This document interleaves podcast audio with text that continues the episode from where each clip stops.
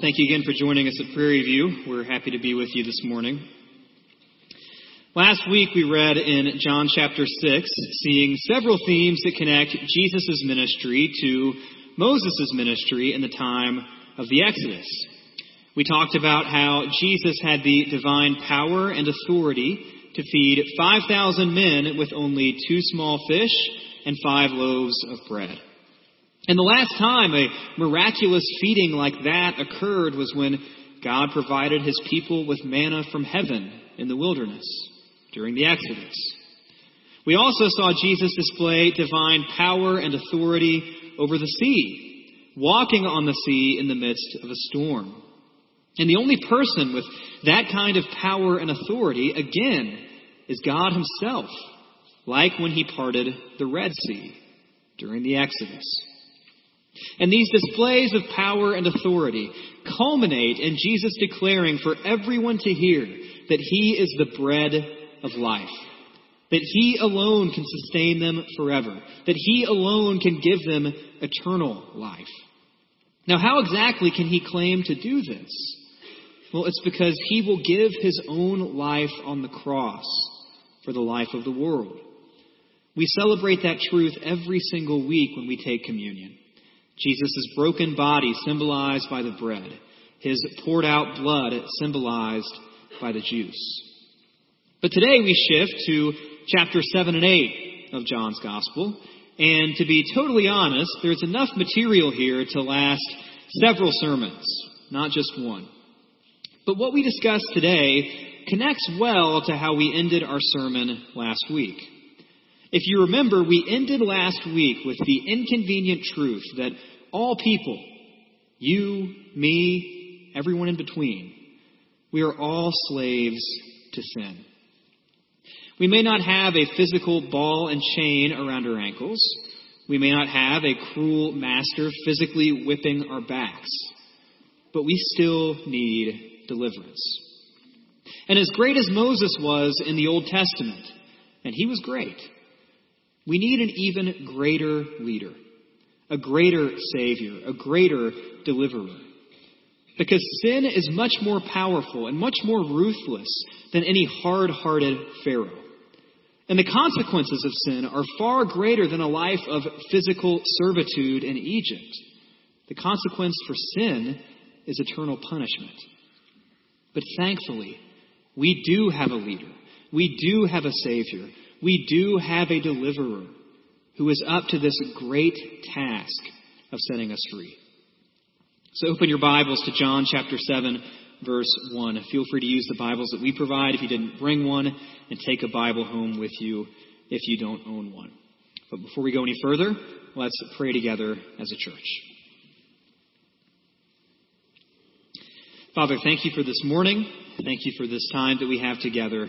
Thank you for new faces, old faces, people that we know so well, and people that we don't know so well either.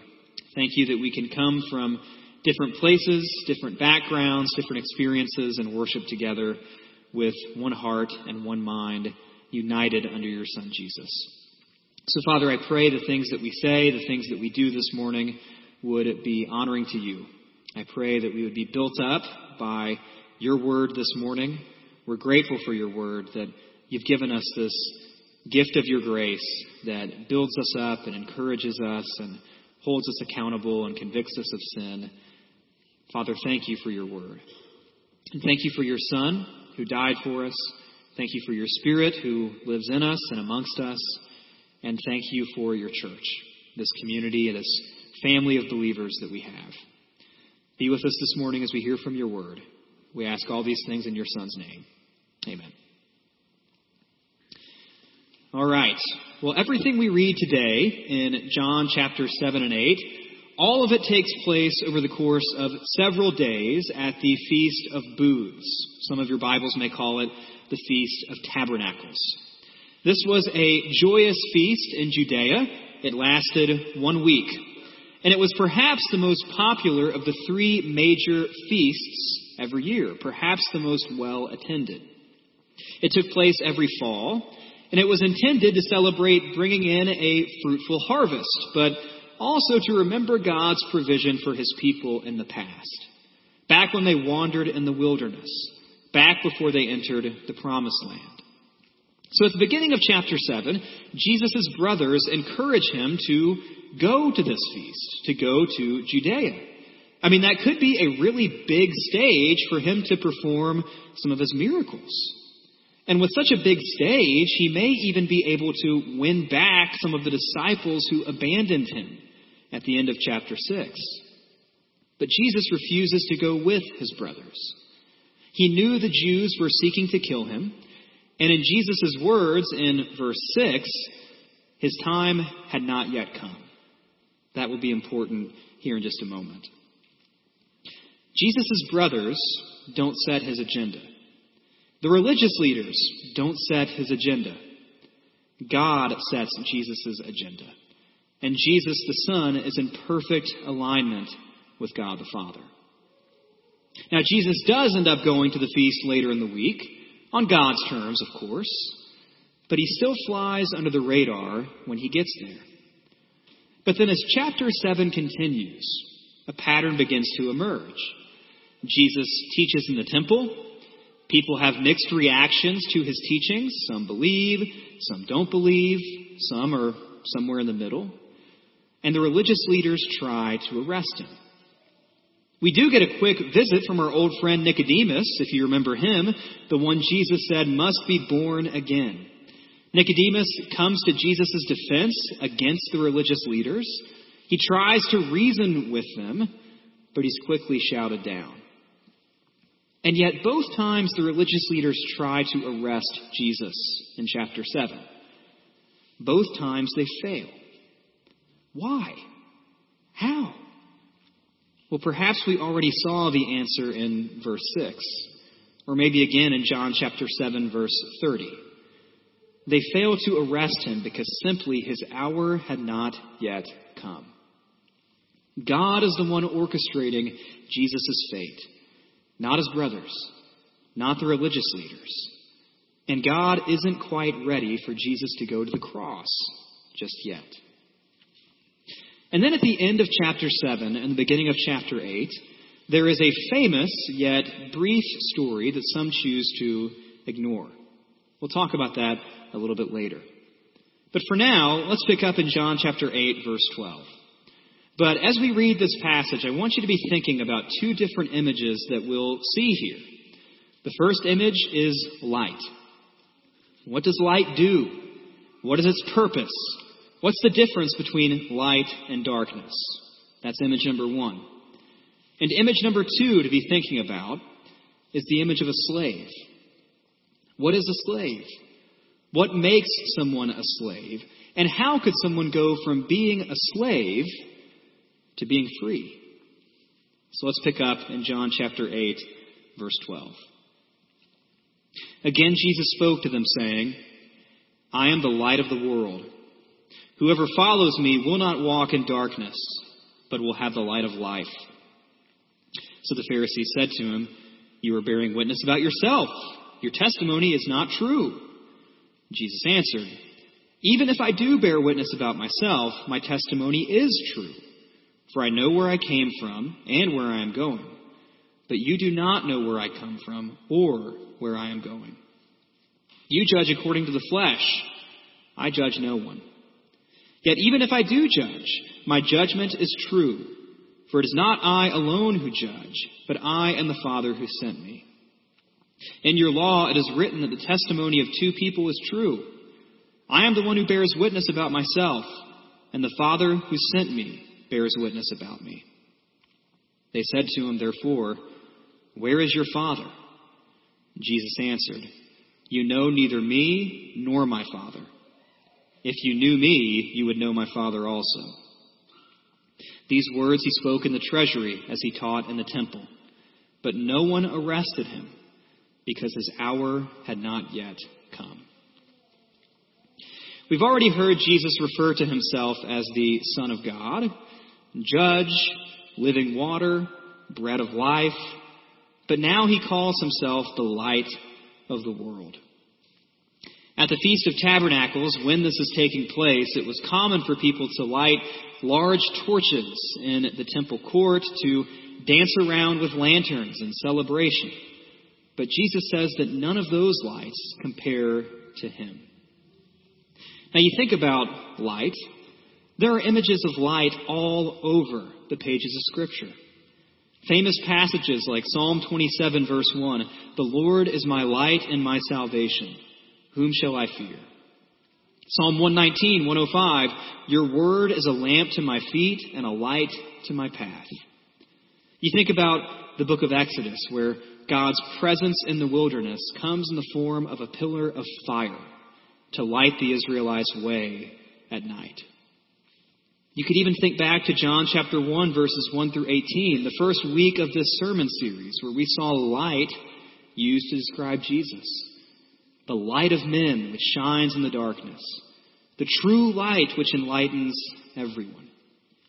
And then later in the New Testament, there's that beautiful passage, Revelation 21, saying that in the new heavens and the new earth, when God's kingdom comes on earth as it is in heaven, once and for all, when sin and evil and Satan are done away with, and that day there will be no more sun, no more moon.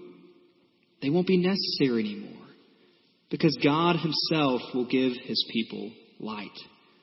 Simply being in His presence will be their light.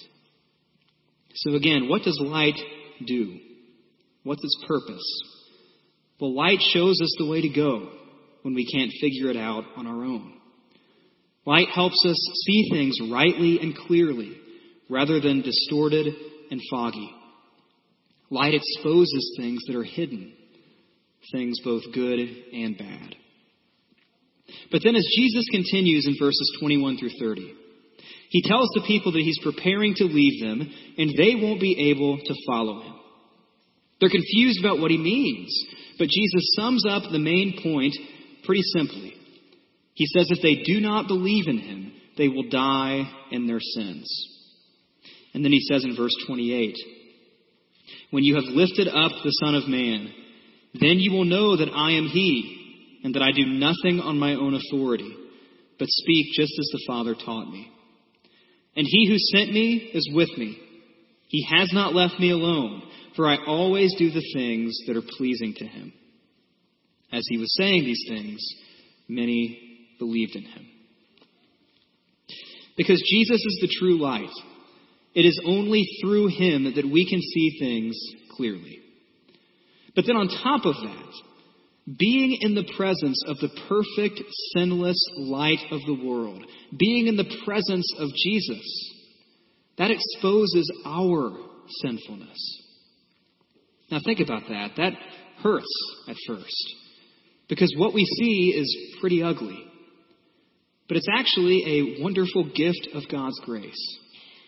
Because when we're forced to see our own sinfulness, we're also made aware of our need for forgiveness.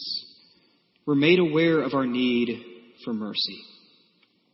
And the light of the world, Jesus, He brings about forgiveness and he brings about mercy at the cross when the Son of Man is lifted up. It's ironic that Jesus' light shines brightest when the religious leaders thought they had finally snuffed his light out. And it's because the Son of God died on that cross. It's because the Son of Man was lifted up on that cross on a hill outside of Jerusalem that Paul can say things like this Colossians chapter 1 verses 13 and 14. He has delivered us from the domain of darkness and transferred us to the kingdom of his beloved Son, in whom we have redemption, the forgiveness of sins. The true light, the light of the world, brings us out of darkness through the cross. And it's because of the cross that Peter can say in 1 Peter chapter 2 verse 9 that God is the one who calls us out of darkness and into his marvelous light. It's all because the Son of Man was lifted up. Now we continue in verse 31 of John chapter 8. So Jesus said to the Jews who had believed in him, If you abide in my word, you are truly my disciples, and you will know the truth, and the truth will set you free. They answered him, We are offspring of Abraham and have never been enslaved to anyone. How is it that you say you will become free? Jesus answered them, Truly, truly, I say to you, everyone who commits sin is a slave to sin. The slave does not remain in the house forever, the son remains forever. So if the son sets you free, you will be free indeed. I know that you are offspring of Abraham, yet you seek to kill me because my word finds no place in you. I speak of what I have seen with my father, and you do what you have heard from your father. So we spent a few minutes talking about that imagery of light, but what about that second image we mentioned? That's the image of slavery. Because according to Jesus, all it takes for you to become a slave to sin is to commit sin. Just one. Now think about slavery. Slavery is a dehumanizing practice. Slavery treats people like animals to be bred for work or simply products to be exchanged for money. Well, sin does the exact same thing. Sin dehumanizes us. Because sin makes us go from being sons and daughters of God to being slaves. Because of sin, we are cast out of God's house, the same way Adam and Eve were cast out of the Garden of Eden. And in order for anything to change, a price has to be paid by someone else on our behalf. Jesus says the only way that a slave can be in the master's house is if the son brings him into the master's house. That's still true of us. Now, does Jesus referring to you as a slave? Does that rub you the wrong way?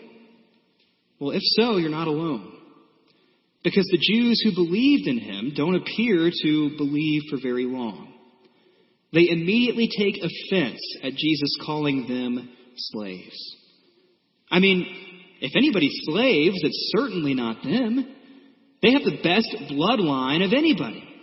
They are descendants of Abraham himself. They are royalty. How dare Jesus call them slaves? But Jesus doesn't back down. In fact, he uses one of the oldest arguments in the book, one of the arguments that you hear on the playground. My dad is better than your dad. John chapter 8, verse 42. Jesus said to them, If God were your father, you would love me, for I came from God and I am here. I came not of my own accord, but he sent me. Why do you not understand what I say? It is because you cannot bear to hear my word. You are of your father, the devil, and your will is to do your father's desires. He was a murderer from the beginning and has nothing to do with the truth because there is no truth in him. When he lies, he speaks out of his own character, for he is a liar and the father of lies. But because I tell you the truth, you do not believe me. Which one of you convicts me of sin? If I tell the truth, why do you not believe me? Whoever is of God hears the words of God. The reason why you do not hear them is that you are not of God. So Jesus tells them that no matter who their ancestors are, no matter how impressive their bloodline, no matter how good their family may have been, they are slaves to sin. In fact, they're not even truly children of God. They're not even truly children of Abraham. Because if anyone is their father, Satan's the closest bet. They have more in common with him than they do with Abraham. After all, they're the ones opposing God, just like Satan does. And they do say, like father, like son. Satan is the one who lied to Adam and Eve about God's desires. And Adam and Eve were all too willing to believe him. He's the one who tempted Adam and Eve to disobey, playing a direct hand in their spiritual and eventually physical death. He's a liar and a murderer. And those who reject Jesus in the Gospel of John are acting a whole lot more like Satan than they are like Abraham or Moses or God Himself. Now, Paul picks up on this theme of slavery in his letters. And Paul makes it clear that it's only through Jesus that slaves can become free, that slaves can become sons and daughters of God. Consider what Paul writes in Galatians chapter 4, starting in verse 1. I mean that the heir, as long as he is a child, is no different from a slave, though he is the owner of everything. But he is under guardians and managers until the date set by his father. In the same way, we also, when we were children, were enslaved to the elementary principles of the world. But when the fullness of time had come, think about that phrase, when the fullness of time had come. We've seen that phrase in John. His time had not yet come. But Paul says, when the fullness of time had come, God sent forth his son, born of woman, born under the law, to redeem those who were under the law, so that we might receive adoption as sons. And because you are sons, God has sent the Spirit of His Son into our hearts, crying, Abba, Father. So you are no longer a slave, but a son. And if a son, then an heir through God. You know, the law in the Old Testament did a lot of important things. It showed people that they were sinners. It told people something about the character of God. It was meant to separate the Israelites from all the other people around them. And all of those things are good. But it couldn't transform sinners. And it couldn't transform slaves into sons and daughters of God. And as Paul says repeatedly in the book of Romans, the opposite of slavery isn't unbridled freedom. The opposite of slavery is not just doing what you want, because then you just become a slave to your passions and a slave to your desires. The greatest freedom, the opposite of slavery, is having someone, having a God who is actually worth serving. As Jesus says in John chapter 8, those verses we just read, verses 31 and 32. If you abide in my word, you are truly my disciples, and you will know the truth, and the truth will set you free.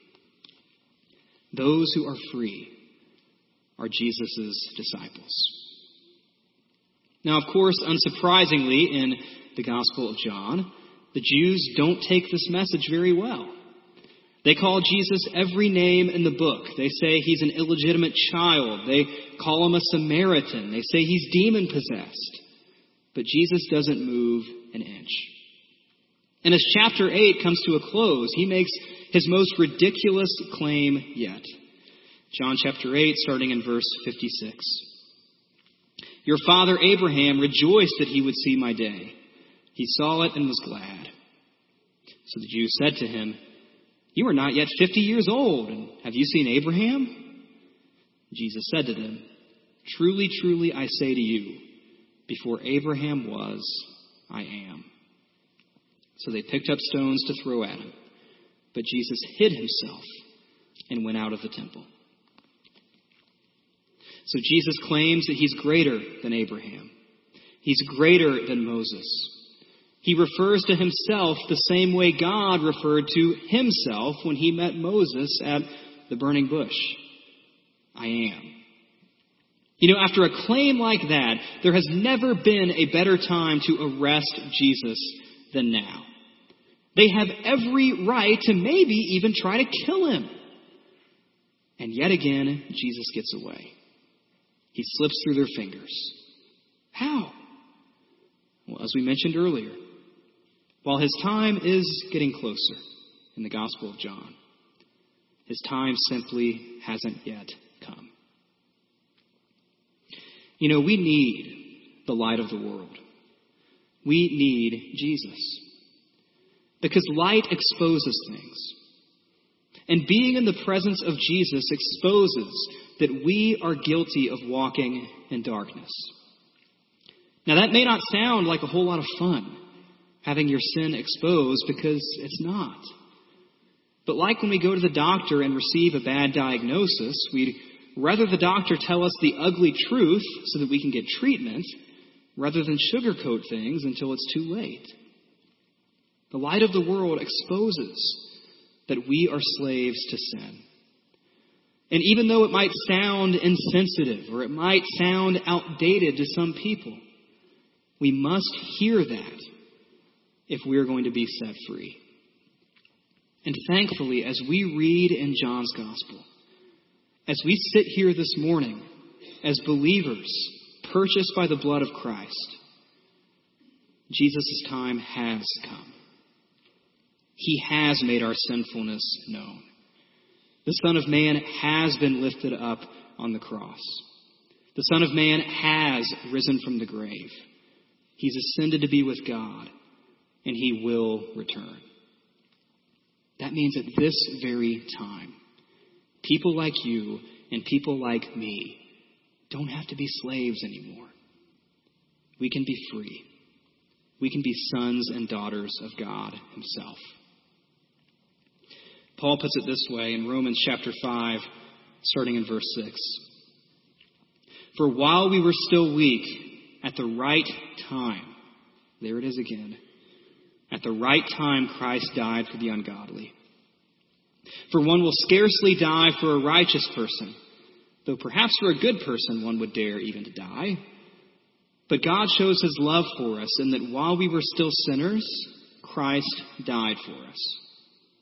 Since therefore we have now been justified by his blood, much more shall we be saved by him from the wrath of God. For if while we were enemies we were reconciled to God by the death of his Son, much more now that we are reconciled shall we be saved by his life. More than that, we also rejoice in God through our Lord Jesus Christ, through whom we have now received reconciliation. Because at the right time Christ died for the ungodly, we can be reconciled to God. We don't have to stay as slaves. We can be sons and daughters. Now, we mentioned that story right in between chapter 7 and 8, the end of chapter 7, the beginning of chapter 8. That story is often referred to as the woman caught in adultery. The way the story goes is that the religious leaders catch a woman committing adultery red handed. They drag her to Jesus' presence. I'm sure it's a shameful, embarrassing experience for her. And they demand that Jesus cast judgment on her. They demand that he fall in line with the law of Moses, that a woman like this should be stoned. Now, of course, in the law of Moses, the man should be stoned too, but the religious leaders don't seem concerned about the man. Maybe he just got away. But Jesus refuses to execute the law of Moses on her. What he discovers, what he exposes, is that the religious leaders who dragged this woman to his presence didn't care about the law. They didn't care about justice. They didn't care about holiness. They didn't care about this woman's sin. They were just using her as a prop to make Jesus slip up. And Jesus exposes the religious leaders' hypocrisy. He makes it clear that they have no authority to judge this woman.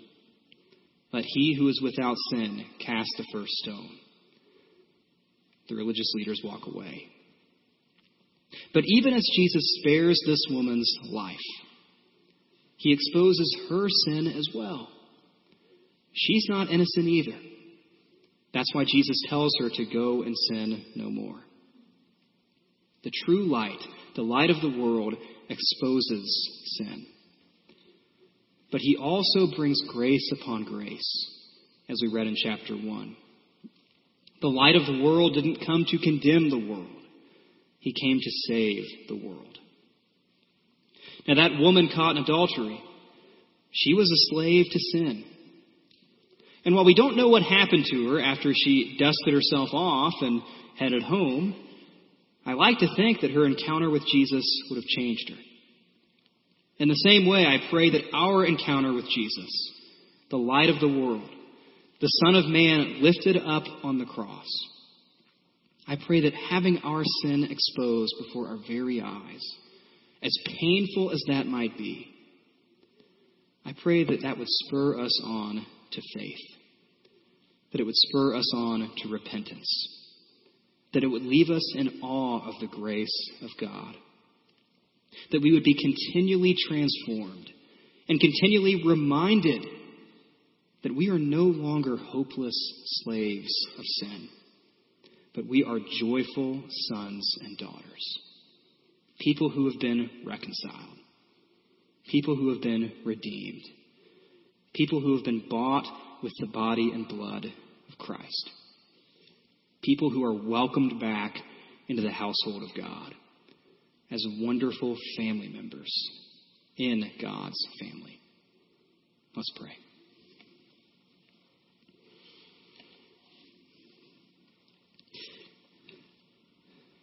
Father, we sit here this morning as former slaves of sin. We sit here as believers who at one time were dominated by sin. But we sit here also now as sons and daughters in your family. It is not through our good works that that's happened. It's not because we were born into the right family. It's not because we've done all the right things and said all the right things and jumped through all the right religious hoops. It is because the Son of Man was lifted up. It's because at the right time you sent your Son to die for the ungodly. And we thank you for that. I pray that as we leave here, we would live as the sons and daughters that we already are. I pray that we would leave here joyful, that we would leave here confident, not in ourselves, but in your Son's cross and resurrection. That we would leave here in awe of the grace that you have shown us. As Mark mentioned earlier, not taking for granted the grace that you have shown us. Father, we love you. We thank you for your Son who came and lived and died and rose and ascended and one day will return. We thank you for the light of the world. We love you. We ask these things in Christ's name. Amen. According to the words of Jesus and according to the words of Paul, if you are not yet a believer in Christ, you are still a slave to sin. And in the book of Romans, Paul makes it clear that that doesn't get you anything. It doesn't bring about fruit in this life, and it certainly doesn't bring about fruit in eternity either. So if you have questions this morning about what it means to go from being a slave to sin to a son or daughter of God, talk to one of our elders. They'll be standing at the sides of the room close to the end of our service. They would be happy to pray with you, happy to talk with you, happy to answer your questions. We're going to stand and sing one more song, and then once we're done singing, we'll take communion. And we ask that if you are a believer in Jesus, you take communion with us. So.